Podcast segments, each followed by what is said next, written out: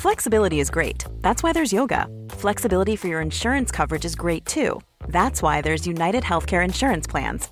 Underwritten by Golden Rule Insurance Company, United Healthcare Insurance Plans offer flexible, budget friendly coverage for medical, vision, dental, and more. One of these plans may be right for you if you're, say, between jobs, coming off your parents' plan, turning a side hustle into a full hustle, or even missed open enrollment. Want more flexibility? Find out more about United Healthcare Insurance Plans at uh1.com. This is Paige, the co-host of Giggly Squad, and I want to tell you about a company that I've been loving, Olive and June. Olive and June gives you everything that you need for a salon quality manicure in one box. And if you break it down, it really comes out to $2 a manicure, which is absolutely insane. It's also so easy to get salon worthy nails at home with Olive and June. The difference between how your nails used to look when you did them yourself and now with the Mani system is a complete game changer. The best thing about Olive and June too is it's a quick dry, dries in about one minute, lasts for five days, and full coverage in up to one to two coats. Visit oliveandjune.com slash perfect Mani 20 for 20% off your first system. That's oliveandjune.com slash perfect Mani 20 for 20% off your first system. Ryan Reynolds here from Mint Mobile. With the price of just about everything going up during inflation, we thought we'd bring our prices down. So to help us, we brought in a reverse auctioneer, which is apparently a thing. Mint Mobile unlimited premium wireless. Ready to get 30, 30, bit to get 30, bit to get 20, 20, 20, bit to get 20, 20, bit to get 15, 15, 15, 15 just 15 bucks a month. So, Give it a try at mintmobile.com slash switch. $45 upfront for three months plus taxes and fees. Promo rate for new customers for limited time. Unlimited more than 40 gigabytes per month. Slows. Full terms at mintmobile.com.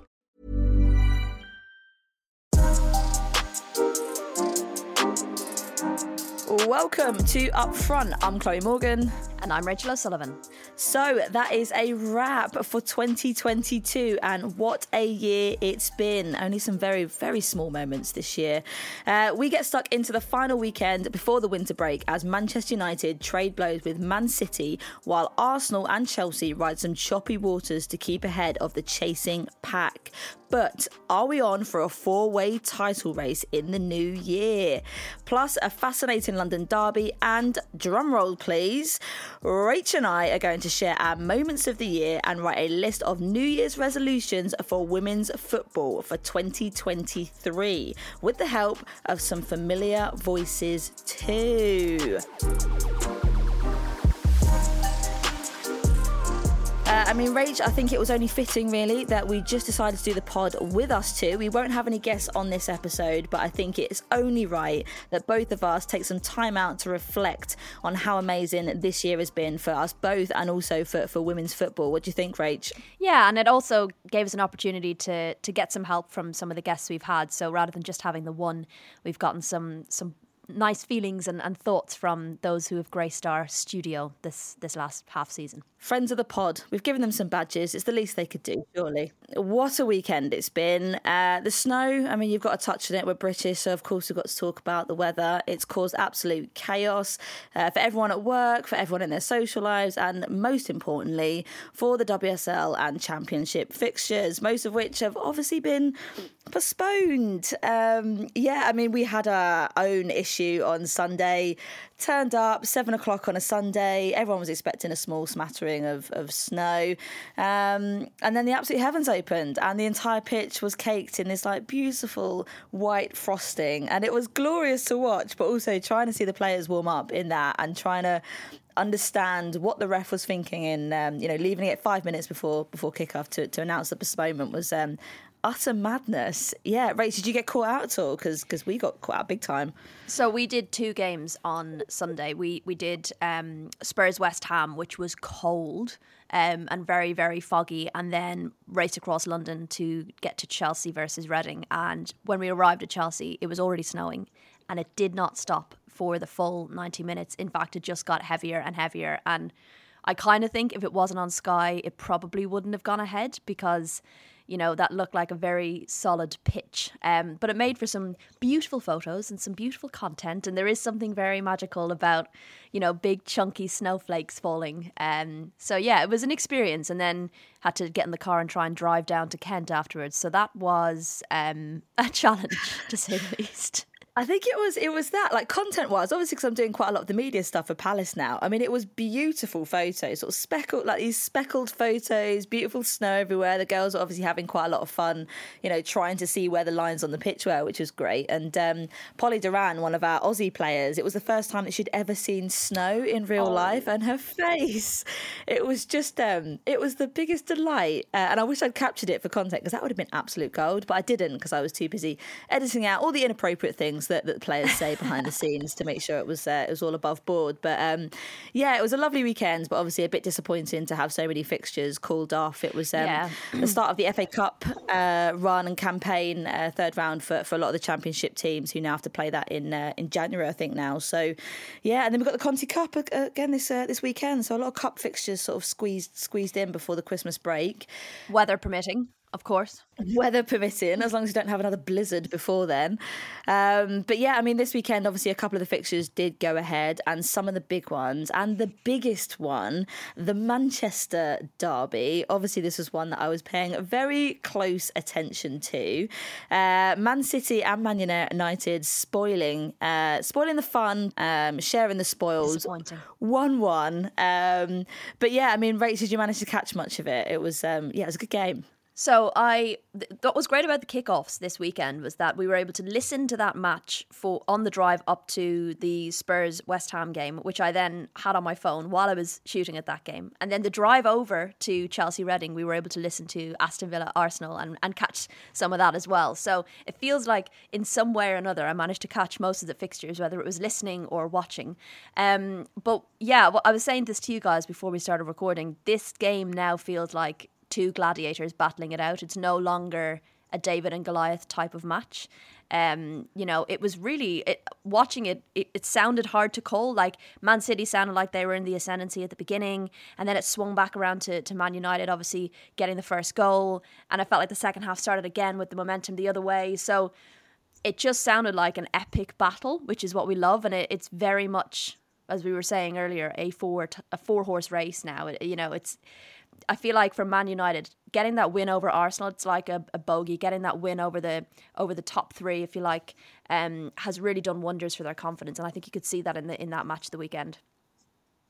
Yeah, I think um, initially I, I, had my concerns. I think you know the first opening minutes of the game, it looked like uh, you know Man City were going to potentially run away with the points. Uh, I think Man United looked a little bit, they looked a little bit shaky, which wasn't like them. You know, when coming up against Arsenal, I saw you know it was quite they were quite bolshy, they were confident, they um, you know were expecting to get something out of the game. But this time I, I saw a little bit of a of a shift uh, in in that confidence. Not too much, but I just think you know there was a little bit of a, a doubts maybe creeping in. Um, but I was obviously quite quite disappointed they didn't pick up the, the three points uh, for, from their local rivals for the for the sixth time. Um, I know Marc Skinner sort of spoke of uh, you know a really great mentality shift in this game, and I think that sort of touched on what you were saying there, Rach. That you know it doesn't feel like oh it's a top three and then Man United are kind of in and around chomping at the heels. It feels like actually this is a top four now. Uh, you know picking up the points from Arsenal, taking away a point from, from Man City. This this is definitely a you know a transformational shift in in Man United and what we can expect from them this season. Um, you know Marc Skinner again sort of saying you know, coming off not feeling like they've had to defend for their lives uh, like they did sometimes last season. I think um, that's one thing I write about Skinner. I think he's um, he's honest. He's very honest uh, about the sort of expectations of the squad. Um, but yeah, I thought the, the, sort of the combination, the partnership between uh, Galton and Toone getting that first goal. I feel like Galton's someone. Obviously, Ella Toone gets sort of a lot of a lot of credit for, for things that she's been doing recently, but but Galton as well up there and around it because she is absolutely goal hungry. Um, I mean, yeah, how have you found her form for the last couple of games, Rach? She's been excellent, and I think she's an example of like when we talk about teams needing time it's those kind of link ups that develop when they have that time and they've been together a little while now and, and they read each other so well. And that Toone Galton link up for that goal was a perfect example of when teammates really start to click and get to know each other. And I know it can be frustrating for fans when we talk about giving teams time because Man United are still relatively young in the WSL. Um, so now we're seeing like we're seeing so and you know we've got that link up play between Russo and Toone as well. You know Nikita Parris getting in. Like for for me, Galton now is is um she's always been good. Like we know that, but it's it's great to see her shine because there are a number of players shining for Man United at the moment. Um and it's great to see her up there as well getting those goals. That was a beautiful goal. It was. I mean, it was a, it was a, an absolute delight to watch, and obviously everyone knows that I'm slightly biased, but uh, but it was it was a thing of beauty. Yeah, I mean, it just it makes sense just to end off on that note after all this time, after this year. Um, but yeah, I mean, before. everyone's getting a little bit bored of this chat. I think that's that, that's going to be my New Year's resolution, maybe to tone it down on the Man United thing. Uh, otherwise, it would just become a, a Man United upfront podcast.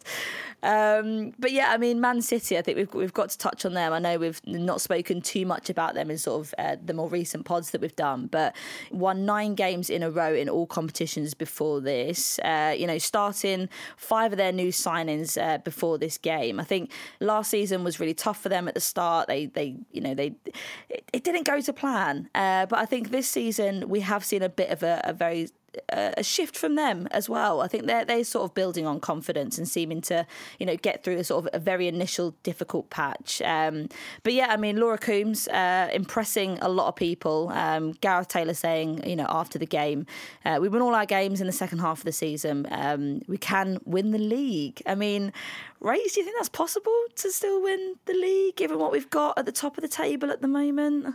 It's possible, yeah. It is possible, but it's not a groundbreaking statement either. That's just like kind of basic maths, isn't it? Um, you win all your games, you win the league, but that's not an easy task. And uh, you know, they are, as you say, they are quietly going about their business. They started off. It was difficult to start. Um, I think they struggled with figuring out what to do in that midfield. Um, and I think maybe people wrote them off a little bit because of that, and probably myself included, because in the first few games, I didn't really feel like Gareth Taylor had figured out what to do with that midfield. Um, I mean, step up Laura Coombs because that is what she has done. She has absolutely stepped up. Um, I think Manchester United probably worried a bit too much uh, about Bunny Shaw, which is understandable. Um, and I think Laura Coombs massively capitalised on that. Um, you know, but she has scored four in the last nine games, which is as many as she scored the whole of last season in the WSL. Um, and I think, as as I said, I think she's really stepped up in this kind of mass exodus um, for City when previously she's not really been given that much time. Like she only started six of those 16 games that WSL games last season. Uh, and now she's kind of getting in, starting, scoring. Um, and City have needed that. So I think it's great that she's reaping those rewards. Um, and it gives Man City more outlets, which I think is really important because at times, you know, we saw what happens if you if you mark Hemp out of the game or you mark Chloe Kelly out of the game you know, and then Bunny Shaw will struggle to to get fed and get balls fed into her. Um, so to have Laura Coombs able to step up like she did, uh, it's just another threat for Manchester City. And um, yeah, it, yes, they can still win the league. It is absolutely possible, and I think if they keep quietly going about their business like they are, you know, you just never know what's going to happen. I think it's that, and they're one of those teams that you know they seem to come out and use that winter break as a bit of a kind of a refresh. Um, you know, we saw it last season. They came back. Uh, they knew that they had to dig themselves out of quite a big hole, and they, and they did it. Um, you know, to get in that that final third spot in the end by by a point. So yeah, I think it'll be exciting to see. Obviously, we've still got half a season left to go, but it'll be exciting to see how they how they come out and how they start. Because I think that'll be a good indicator for for obviously where they they finish up. I mean, we've got to touch on now Arsenal. Uh, big weekend for them, coming from behind to beat Aston Villa 4 1. Uh, they're sitting now pretty tight at the top of the table in second spot. Uh, they have a game in hand to Chelsea. But yeah, I mean, it was uh, a really good game from them, really good game. Uh, a different different one, because I don't think anyone was expecting they were going to come from, that they were going to go behind in, in the first place. Um, but yeah, I mean, great game. I mean, Rachel, you were there, weren't you, for that one? I was not there, unfortunately. That one was. Um on the phone for who who was I was sitting I was I wasn't driving so I got to watch some of it on the phone between um, Leyton and Kingsmeadow. Um, so I did see some of it on the phone, yeah, and uh, listen to the rest. It was, you know what? I think I, I thought Aston Villa might be tricky. Um, so Arsenal going behind for me wasn't a huge surprise. Um, but I think it was really, really important for Arsenal's title hopes to get through these these last two WSL fixtures, Everton and Villa. Um, so they obviously will be delighted. Um, I think they've managed this injury crisis so well compared to last season. They've definitely learned from it. Obviously, last season they had to face Chelsea in an FA Cup final. They had to face Barcelona. You know, arguably more difficult fixtures. Um, but still, they've had Juventus twice, uh, and and like I said, Villa and Everton can be can be tricky teams. So for their title chances, I think they will be delighted that they have managed to, to win these games. And and the Villa game they ended up winning quite comfortably in the end. But credit to Villa, like when you look at the stats from the goals they the chances they created of the eight chances they created six of them were on target i think arsenal created nearly double the chances but only had one extra on target so you know there's efficiency there in that in that villa front line and it's just a case now of turning those chances into goals Absolutely, and I think um, you know, for me now, I mean, I, I again, I'm, I'm not putting my flagpole here in the sand, but you know, I do think actually this could be Arsenal's season. Dare I say it? Um, I do think that this could be uh, the the time that we find Arsenal coming back to trophy glory. Um, they just look so bloody strong in in on Euro, on the European stage, in, in the WSL stage. I think, like you said, they've got a lot of people coming back from injuries. They've recruited well this season. Uh, you know, Eidevall is is he's talking the business and he's doing the business. So I, I do think that this is. Um, do you know what? I'm going to do a, a half season review and I'm going to call it Arsenal title winners. And that hurts. That hurts as a as a as an avid uh, Man United fan. Um, but again, also touching on uh, Chelsea, almost on the wrong end of a comeback with their 3 2 defeat of Reading. Uh, again, like I said, leaves Chelsea at the top by three points, but Arsenal still with that, that game in hand. But Rach, I mean, after that Manchester derby, do you think now that it's a four way title battle? You know, Arsenal, Man City, Man United, Chelsea battling out at the top. I mean, it could come down to goal difference. It's so tight at the moment. Yeah, yeah, 100%. Um, I know you've put your flagpole in the sand with Arsenal. Um, I think it's going to come down to that game in hand for them. Um, that we've seen over the, the last couple of seasons, they're not great when they're chasing, and Chelsea are very good when they're leading. So it depends on that game in hand for me. Um, if they win that, God, it's going to be so exciting because they still have to play each other. Um, there's still you know big top four fixtures left in the second half of the season. So yeah, I think that that Manchester derby has just shown how tight it is and how difficult it is to call. I think Chelsea have their nose in front at the moment. They've not been playing their best football this season for me, but they've still been winning. So yeah, it's it's gonna be an exciting one. Four horse race for sure. I mean, we've got to touch on now, uh, you know, another great derby. Maybe didn't go to plan for Rehanne Skinner, um, but again, we touched on the inconsistencies of, of these two teams in our in our previous pod. I mean, Spurs, you know, losing points, I would say, here, at least not picking up one point. Uh, they suffered a defeat against West Ham, uh, 2 0. Um, yeah, they both looked quite leggy. It was a, a difficult, sort of boggy game. Um, Spurs just looked a little bit lacking, like they were sort of, you know, crawling towards the end of the season and the end of the game. Um, yeah, Rach, what did you think? I thought it was a perfect example of both teams' inconsistency this season. Like Spurs started so well. I don't know how they weren't 3 0 up in, in the first half. They were all over West Ham. They had a number of chances. You know, that game was crying out for a star striker, which is something I think, and we've spoken about it before, that I think Spurs are missing interesting team choice. When I was when I was seeing players coming on for Spurs, I was like, why aren't they starting? Now look, maybe there's niggles, maybe there's injuries, but to see Jess Naz coming off the bench, Ashley Neville coming off the bench, Angharad James coming off the bench, and I'm sitting here going, why are these why are they not starting? You know, Ash Neville, I feel, and she's not even a, a striker, I feel would have put some of those chances away in the first half. And whether that got to them mentally, whether it was physical in the second half, West Ham stepped up. And it was the same thing. They did the same against Liverpool, but obviously didn't get the points there. But their second half was completely different to their first half. Now, they missed a penalty, uh, which made me think, okay, maybe Spurs, this is Spurs' day. But within a couple of minutes of missing the penalty, Dagny Brynjarsdottir um, scored for West Ham. And I also recommend checking out the second goal. Hawa Cissoko went on an adventure from defence, ran nearly 60 metres down the pitch, um, the full length of the pitch nearly, uh, to score a goal and, and lob Becky Spencer. So would recommend looking at that goal because that was excellent. Um, so yeah, it was actually a really impressive performance from West Ham in the second half. Yeah, I mean, there it's. I mean, I love what you just said there about going on an adventure. That's going to stay with me now.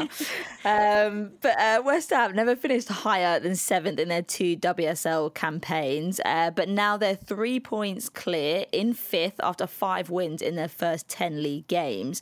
Uh, you know, Spurs, on the other hand, whilst they seem to sort of start fairly well um, this season, uh, have lost five of their eight WSL matches so far and are closer to the bottom than they are to the top, which is slightly worrying for Spurs because they've always been sort of, you know, quite firmly placed in the in the middle of the table. Um, but yeah, Rachel, I mean, you mentioned there sort of, you know, things not clicking for them. I also felt that sort of the choice of, um, you know, the choice of players, the choice of the starting eleven for, for that game was was was suspect, I think, and it's sort of uh, well, it's definitely backfired on them. But yeah, where do you think sort of Rehanne Skinner needs to pick it up for, for the second half of the season? You, you, touched on there, you know, as well, sort of trying to find that that star striker perhaps because they don't seem to have that that clinical person in, in the box um, consistently every game.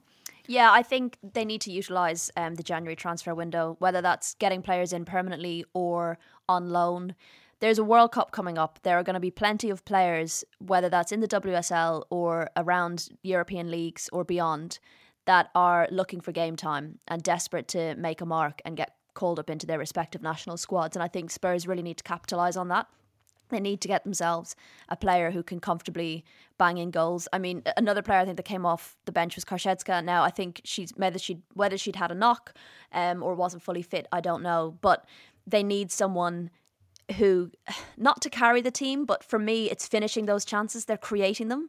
And that's the most frustrating thing is that they're not putting them away. And it is costing them. You know they could have comfortably been 3-0 up in that game. That would have made it a very very different second half for West Ham. Um so yeah I think I'm I'm really intrigued to see what they do in the in the January transfer window yeah, massively. And I think even before we get to the January transfer window, obviously we've got the Christmas break. Uh, it's always a fantastic opportunity to give the players a, a much needed rest, especially for the teams at the top. Have also had the uh, you know the Champions League fixtures as well to, to deal with. You know we touched on before the ACL and MCL injuries and how important it is to get sort of rehab and, and breaks in for for the players. Um, you know normally have about two two three weeks off. I think uh, yeah Palace are about about the same. So um, yeah, I know for me always it was a, as a period to reflect. To, you know, look at the season, how it's gone so far. Also to spend some much needed time with, you know, friends and family and to get some um, normality. I think this break is so important, and I've spoken to players about this before. Like, obviously, we don't have a, a Christmas break in the men's game, but for teams that are playing so many fixtures and have internationals that have been involved in tournaments back to back, this is such a valuable time for them to get some much needed rest. I know we've talked about teams further down the table not having as many fixtures, but you know, Reading are still suffering from a lot of injuries. They may not be playing a lot of fixtures, but they still have a thin squad. So for for teams, it's a great time to to get players rested and get them fit again. Um, and for teams like your Man Cities, you know, it's an opportunity to get more time together because they have a lot of new faces in the squad, and it gives them more time to to gel and to bond. And we're seeing already the benefits of them playing together. They're they're getting better and better. So that break is so important right through the table. And you also have to remember that in women's football, you're not kind of uh, players aren't having their families, you know, flown over to where they're where they're playing. And if you've got players, and there are a lot of players from outside of the UK, they're not having their families with them. They're not living with like in the men's game where everyone most of the time everyone comes over. Um, so it's a, a, really much needed opportunity for them to to get home and see their loved ones as well. So yeah, I think this break is really really important. Massively, and we've got uh, the Conti Cup fixtures this weekend on on Sunday, uh, and then after that, the players will be off for, for about two two or three weeks or so. Although they'll probably go in for some light sessions and things, which will be lovely. Unless you're but, in the uh, Champions League. And the, yeah, and, and the Champions League goes game. right um, up until the twenty second, which is mad. That's uh, just just just a couple of light games there as well. no big deal. Um, but yeah, I mean, from everyone at up front to the WSL and Championship and National League and grassroots players, rest the hell up because it is going to be a pretty sticky second half of the season.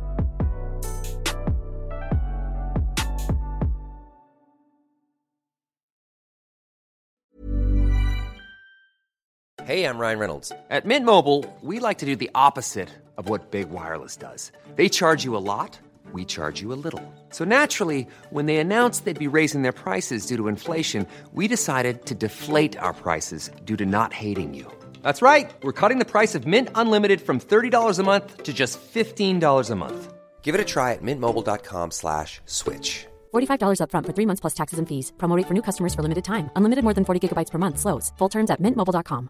A lot can happen in the next three years. Like a chatbot may be your new best friend. But what won't change? Needing health insurance. United Healthcare Tri Term Medical Plans are available for these changing times. Underwritten by Golden Rule Insurance Company, they offer budget friendly, flexible coverage for people who are in between jobs or missed open enrollment. The plans last nearly three years in some states, with access to a nationwide network of doctors and hospitals. So, for whatever tomorrow brings, United Healthcare Tri Term Medical Plans may be for you. Learn more at uh1.com.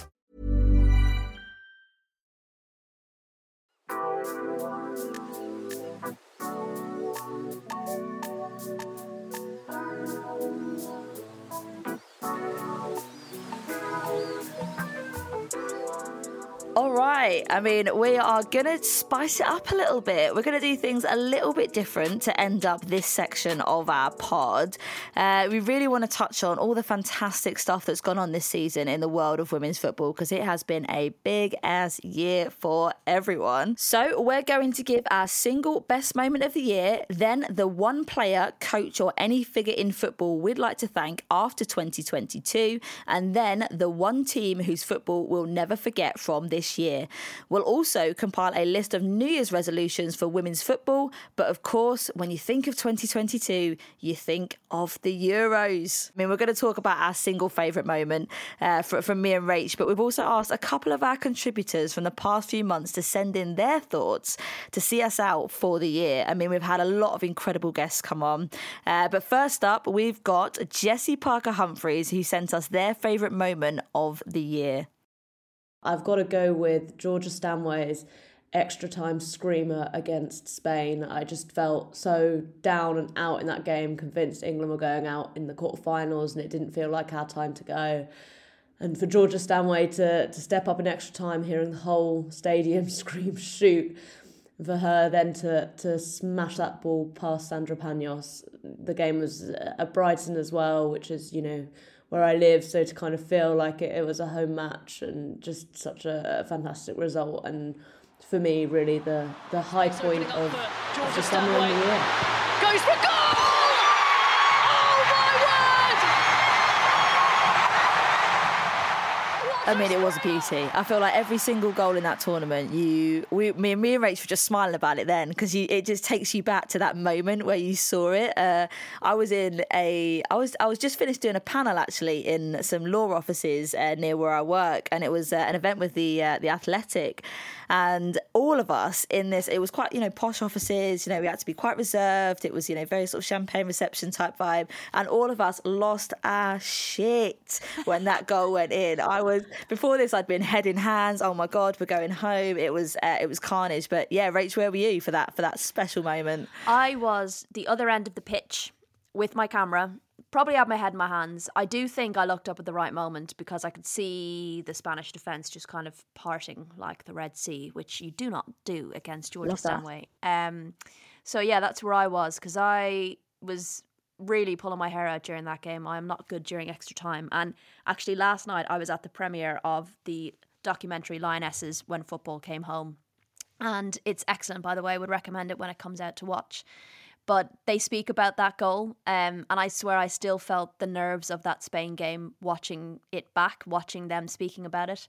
Um, and Leah Williamson said, I mean, it was, I think it was Nikita Parris or Jill Scott who said, you just don't move back from Georgia Stanway when she's got the ball in that range. And they watched the Spanish players do it from the bench. But Leah Williamson had said, if, if Georgia hadn't shot, I would have torn her head off. So I think a lot of the players on the pitch kind of knew, knows what she can do, saw the opportunity. And it's those moments in games, isn't it? Like, you need to seize those opportunities, those flashes of opportunities, and- they can turn a game on its head. And that was, for me, that turned the Euros on its head, that goal. Great there to have some insight as well from you about uh, you know Leah Williamson's style of captainship. There it was um, yeah, lo- love that straight down the line. No, no, uh, no messing about from her. Um, I mean, we also asked my former teammate Jenna Schillaci uh, and friend of the pod. I say that very loosely, uh, and actually, it's great that Jenna's actually responded to a message since I've not heard from her in about two weeks now.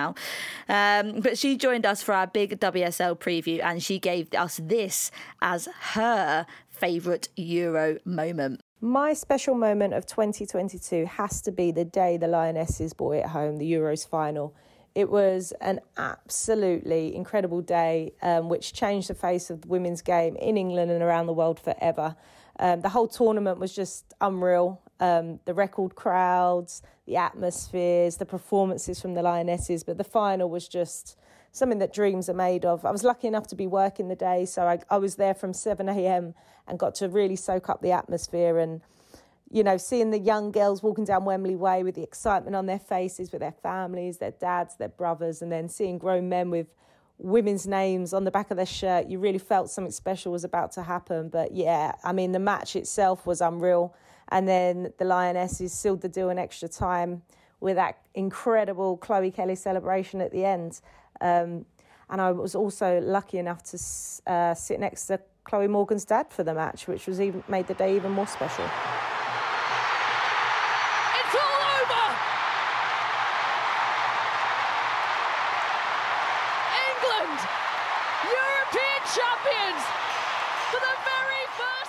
I mean, I love that she's given a shout out to Clive, man, because he will absolutely rate that. Um, but yeah, everything that Jenna's just said has given me absolute goosebumps. It was such a phenomenal day and i think you know we were so privileged to be able to to be there it's a moment that i'll never forget and, and i mean jenna's so right it was so um the, the potential for the day and what it meant to everyone in the women's football com- uh, community, whether that was, you know, as a coach, a player, part of the media, broadcast, journalism, campaigner, advocate, everybody. It just meant so much. Yeah, that was. um I haven't picked it as my single moment purely because I am able to pick that further down our, our, our awards.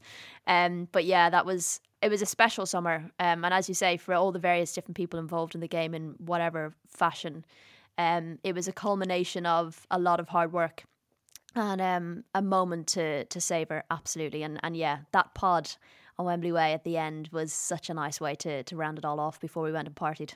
I mean, I was, I mean, I was absolutely steaming. I don't know whether yep, anyone picked up on that from uh, from that podcast, but I turned up about two hours late um, yeah. I'd been in uh, Box Park, uh, obviously doing some, you know, really high profile, you know, incredible, incredible journalistic work uh, in in the midst of things, and then rocked up on, on Wembley Way to see uh, Flo and Rach sitting there, um, very patiently, not even the slightest bit miffed. Um, and it was the Arches were there, and then all of a sudden, you know, Emma Hayes, Rachel Brown Finnis come tottering along out of the. We'd not even organised it. Came tottering along, uh, slightly a little bit worse to wear themselves, and then Rachel Rachel Brown Finnis joined us on that podcast, and it was just, um, it was just uh, uh, the magic of the day just exploded again, and um, it was just a fantastic way to see out what had been an incredible summer for for all of us. I mean, we'd covered about I think it was about fifteen or sixteen episodes that we did in in, in the space of about three three four weeks, and it was. Um, yeah, it was beautiful. It was absolutely beautiful. It's definitely one of uh, my favourite highlights for, from the year, if not my entire life at 32 years old. So um, yeah, it was uh, it was incredible. But yeah, Rachel, I mean, you touched on there that you've got another another highlight from the year. What what was yours? What what could possibly beat the Euros? Well, Go on. Here, I would ask myself the same question: What could possibly make the, this year better? Um, and for me, it was Amber Barrett scoring against Scotland with what was probably her first touch of the match to put Ireland through to their first ever major tournament um, and to the World Cup. And it had been such a convoluted process for Ireland to A, get into the playoffs, B, get through to the more favourable side of the playoffs that they didn't have to play two. So they needed multiple results to go their way and then on the day oh of the God, playoff, please don't try and explain that. No, I'm not. Again, I'm not. Because just trust me, that it was, was convoluted. um, and then on the day of the playoff, a, just a win wasn't enough. Again, they needed other results to go their way. So for all of that to fall into place um, was incredible, and and there was an extra layer which probably not many knew about. Um, to that goal. Amber Barrett is from Donegal in the north of Ireland, and and four days earlier, there had been a really tragic um, event happen in a in a town that some of her family live in and that she used to visit a lot as a child up in Donegal and Creeslough. And there was a, an explosion at a service station and 10 people were killed. Um, and it was a really, really kind of dark day. Um, very, very sad. And four days later, um, she was in Scotland came on the pitch as a sub and, and scored that very, very poignant goal. And they were all wearing black armbands, and she kissed the black armband after she scored the goal and then dedicated her goal to the, the 10 victims of that tragedy. And it just, there was so much to that match. And to have that kind of added layer to the, the goal was, yeah, it was a very, very special day. And I didn't think the year could get better, and it absolutely did, getting to see Ireland qualify. So that would be my, my single moment, I think the return of Emma Hayes after a you know a difficult personal um, issue with her, the emergency surgery, her coming back, I think um, was been absolutely brilliant to see at the, at the end of this season. Um, Sam Kerr rugby tackling a pitch invader to the floor has got to be up there with uh, a top highlight. Um, Mary Earps dancing on the press conference table after the Women's Euros. Yes. Again, absolutely iconic. Um, and also Jill Scott winning the jungle uh, and given a post match interview on stage in Trafalgar Square to the Euro Championship trophy. Uh, also, one of my top uh, comic highlights. Um, and for me, I think personally, uh, retiring from Palace, retiring from football, uh, calling it a day, hanging up my boots, and uh, and watching the next generation of talent coming through has been a personal highlight for me. So, um, but we'll go on now to. Um, a little bit of a kind of reflection on some people who have meant a lot of us, a lot to us throughout this season. Um, so, Rach, is there anyone, sort of any player, coach, person uh, in your life uh, in the game that you'd like to thank for for anything this uh, this year? So I struggled a bit with this one because it ended up being a toss up between Sarina Wiegman and Vera Pauw.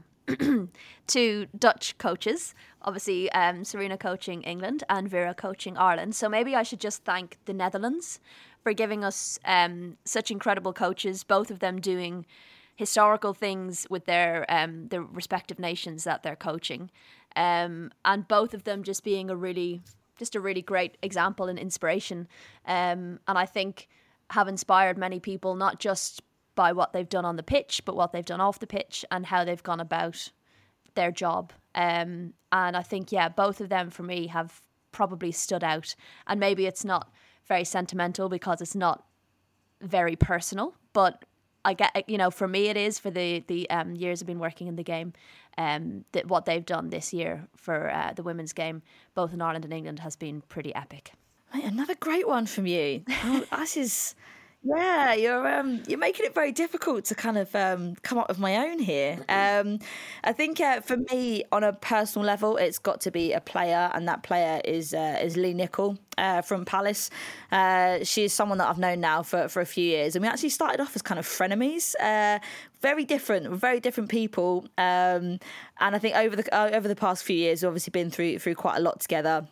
Um, but she's become like one of my absolute football bezzers, uh, the work that she does off the pitch uh, in supporting the squad, in being there for everyone and being the most positive influence on the team, the campaign work that she does about, you know, some of the issues that have affected her, mental health. She's so honest about it. Um, you know, sharing her story in a particularly dark moment in, in her life and, and turning that into a positive and, you know, influencing a lot of people at, at top level uh, about how things can, can get better. I think um, she's definitely been someone that I, you know, even though she's a lot younger than I am, uh, she's someone that I definitely look up to and she's been an incredible support to me personally and also also uh, throughout the game. So massive shout out to Leigh Nicol, man, because yeah, I don't really. I give her a lot of stick. I give her a lot of shit um, in the changing room, but actually, she's she's uh, one of my idols, one of my heroes. Um, oh, so that was lovely.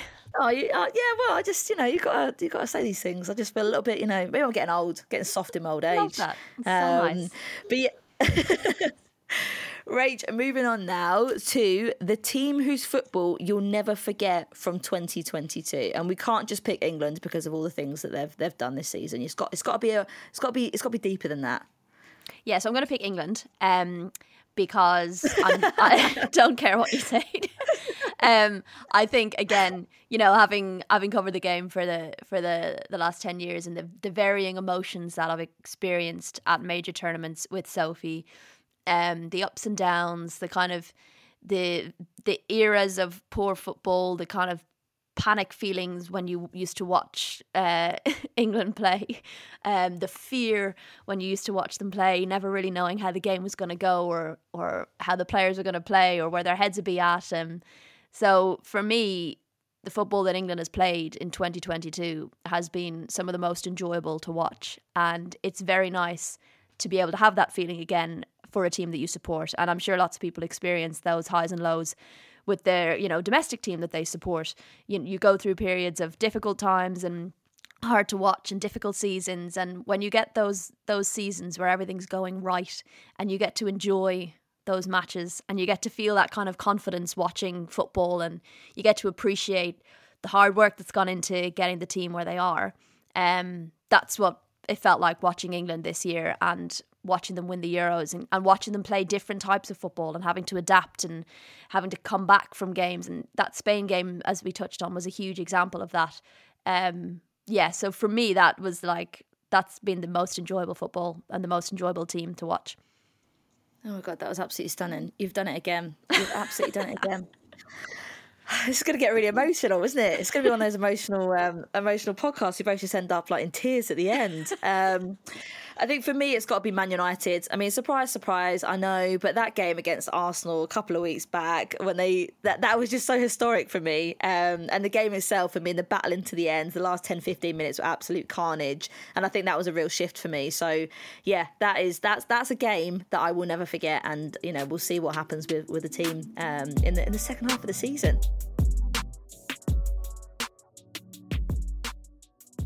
New Year's resolutions. I'm the first one to make a New Year's resolution and flop out within about uh, by, by, by about January the third, actually. Um, but first up, we've got a friend of the show. Uh, she is an upfront badge wearing uh, guest that we've had on, Dulwich player um, Salon Andy Hickman. She sent us her New Year's resolution. My New Year's resolution for women's football, I should probably say women's football's New Year's resolution in 2030 Oh no, God, wrong year. Hang on. Take two. My New Year's resolution for women's football in 2023 is that it cannot lose its soul to this hyper quick commercialization and capitalist view of it that the men's game went. So it can't be, it can't become the Premier League. So that is my New Year's resolution. Protect the essence, protect the magic, the beauty, the camaraderie, and the community. Didn't mean for that to rhyme, but it did. So um, you can you can have that one for free. I mean, beautiful words. I don't know how we're going to beat this one. Uh, we'll come to our New Year's resolutions in a sec, Rach, but we also have someone that Rachel's very familiar with. Uh, we, of course, had to get Sophie Downey's resolution as well. Uh, Rachel's wife and other half of Girls on the Ball. Uh, here's what she had to say. So my New Year's resolution for women's football is to try and amplify as much as possible um, the stories of those that we don't often hear about. We hear a lot about the the players in the top teams and the top top of the league, um, and obviously the lionesses. But there are so many stories to be told throughout the league, throughout the tiers of women's football, um, and I think they deserve to be told more. So whether that's through the mainstream media or whether it's through us at Girls on the Ball, I want to try and amplify those stories as much as possible.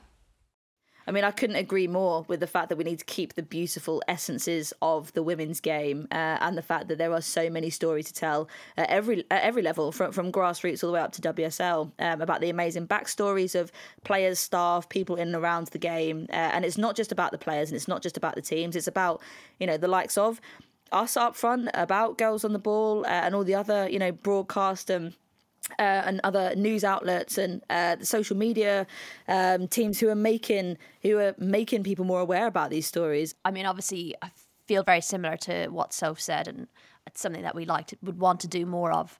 Um, using our platform of Girls on the Ball is is to tell those stories.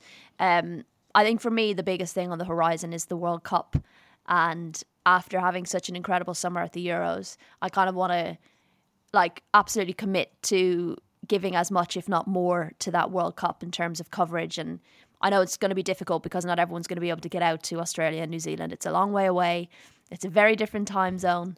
Um, so I think maybe maybe not so much a, a resolution, but like a commitment to trying to bring that tournament to life as much as possible for people who aren't able to get there in whatever format that may be. So that's what I'm going to focus on for for next year. My New Year's resolution was to basically find the magic in small moments. So whether that is a, a personal one for me, or whether that is you know one for for other people, um, for clubs, teams, uh, anyone really. I think um, you know it's obviously been a difficult couple of years with the pandemic. Um, it's been uh, it's been difficult for people all, all round. So I think um, finding women's football, I think, as a beautifully supportive network, uh, a lovely atmosphere, the positivity around it. I think sort of focusing on some of those big sort of takeaway points because that for me has been um, a massive help for me personally uh, through some difficult patches. And um, yeah, and being a part of this uh, this podcast uh, with with you guys has also um, been a real uh, magical moment this year.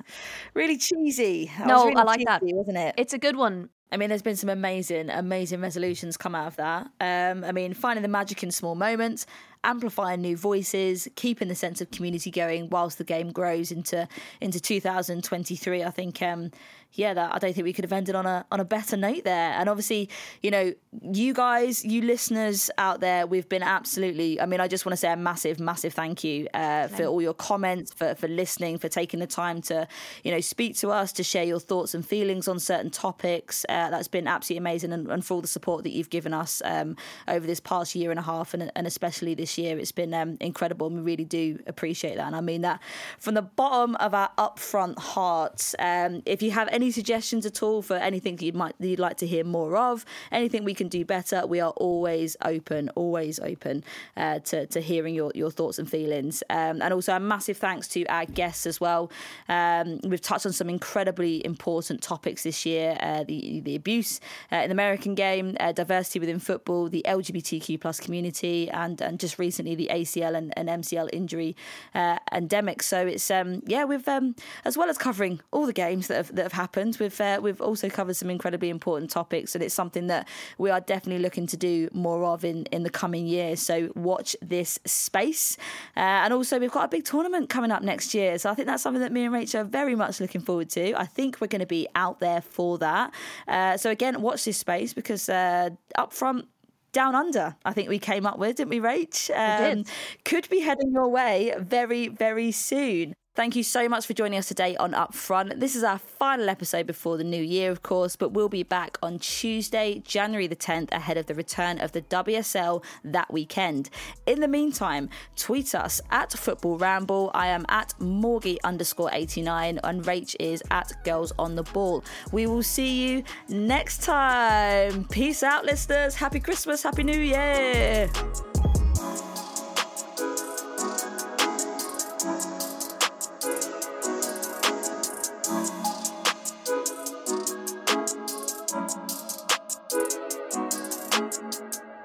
Upfront is a Stak production and part of the ACAST Creator Network.